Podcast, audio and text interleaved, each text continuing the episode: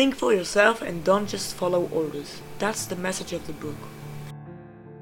The Wave by Todd Stresser is a novel that was written in 1981. The book is based on a real story that happened in a school in California. The plot of the book is about a class that saw a documentary about the Holocaust, and then the students wondered who will fall so quickly to the idea without even thinking. So the history teacher Ben decided to teach them a lesson. He decided to invent a student group called The Wave and convinced all the students to join except Laurie, the main character. My favorite character without a doubt is Ben, a clever history teacher at Gordon High School. What I like about him is that he's different from other teachers.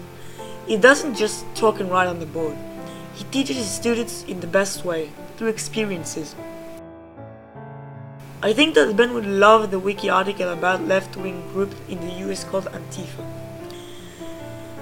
I think he will like this article because he tried to teach his class about an extreme group that uses violence, the Nazi party in this case, and now something similar is happening in America, which I think that he will be very interested at.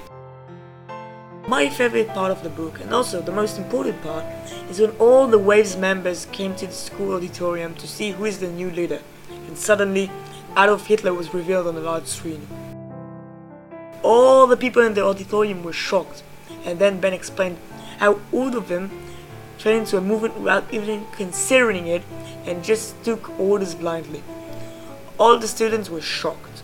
For summary, I would recommend you to get the book because it teaches you an important lesson for life. Think for yourself and don't just follow orders.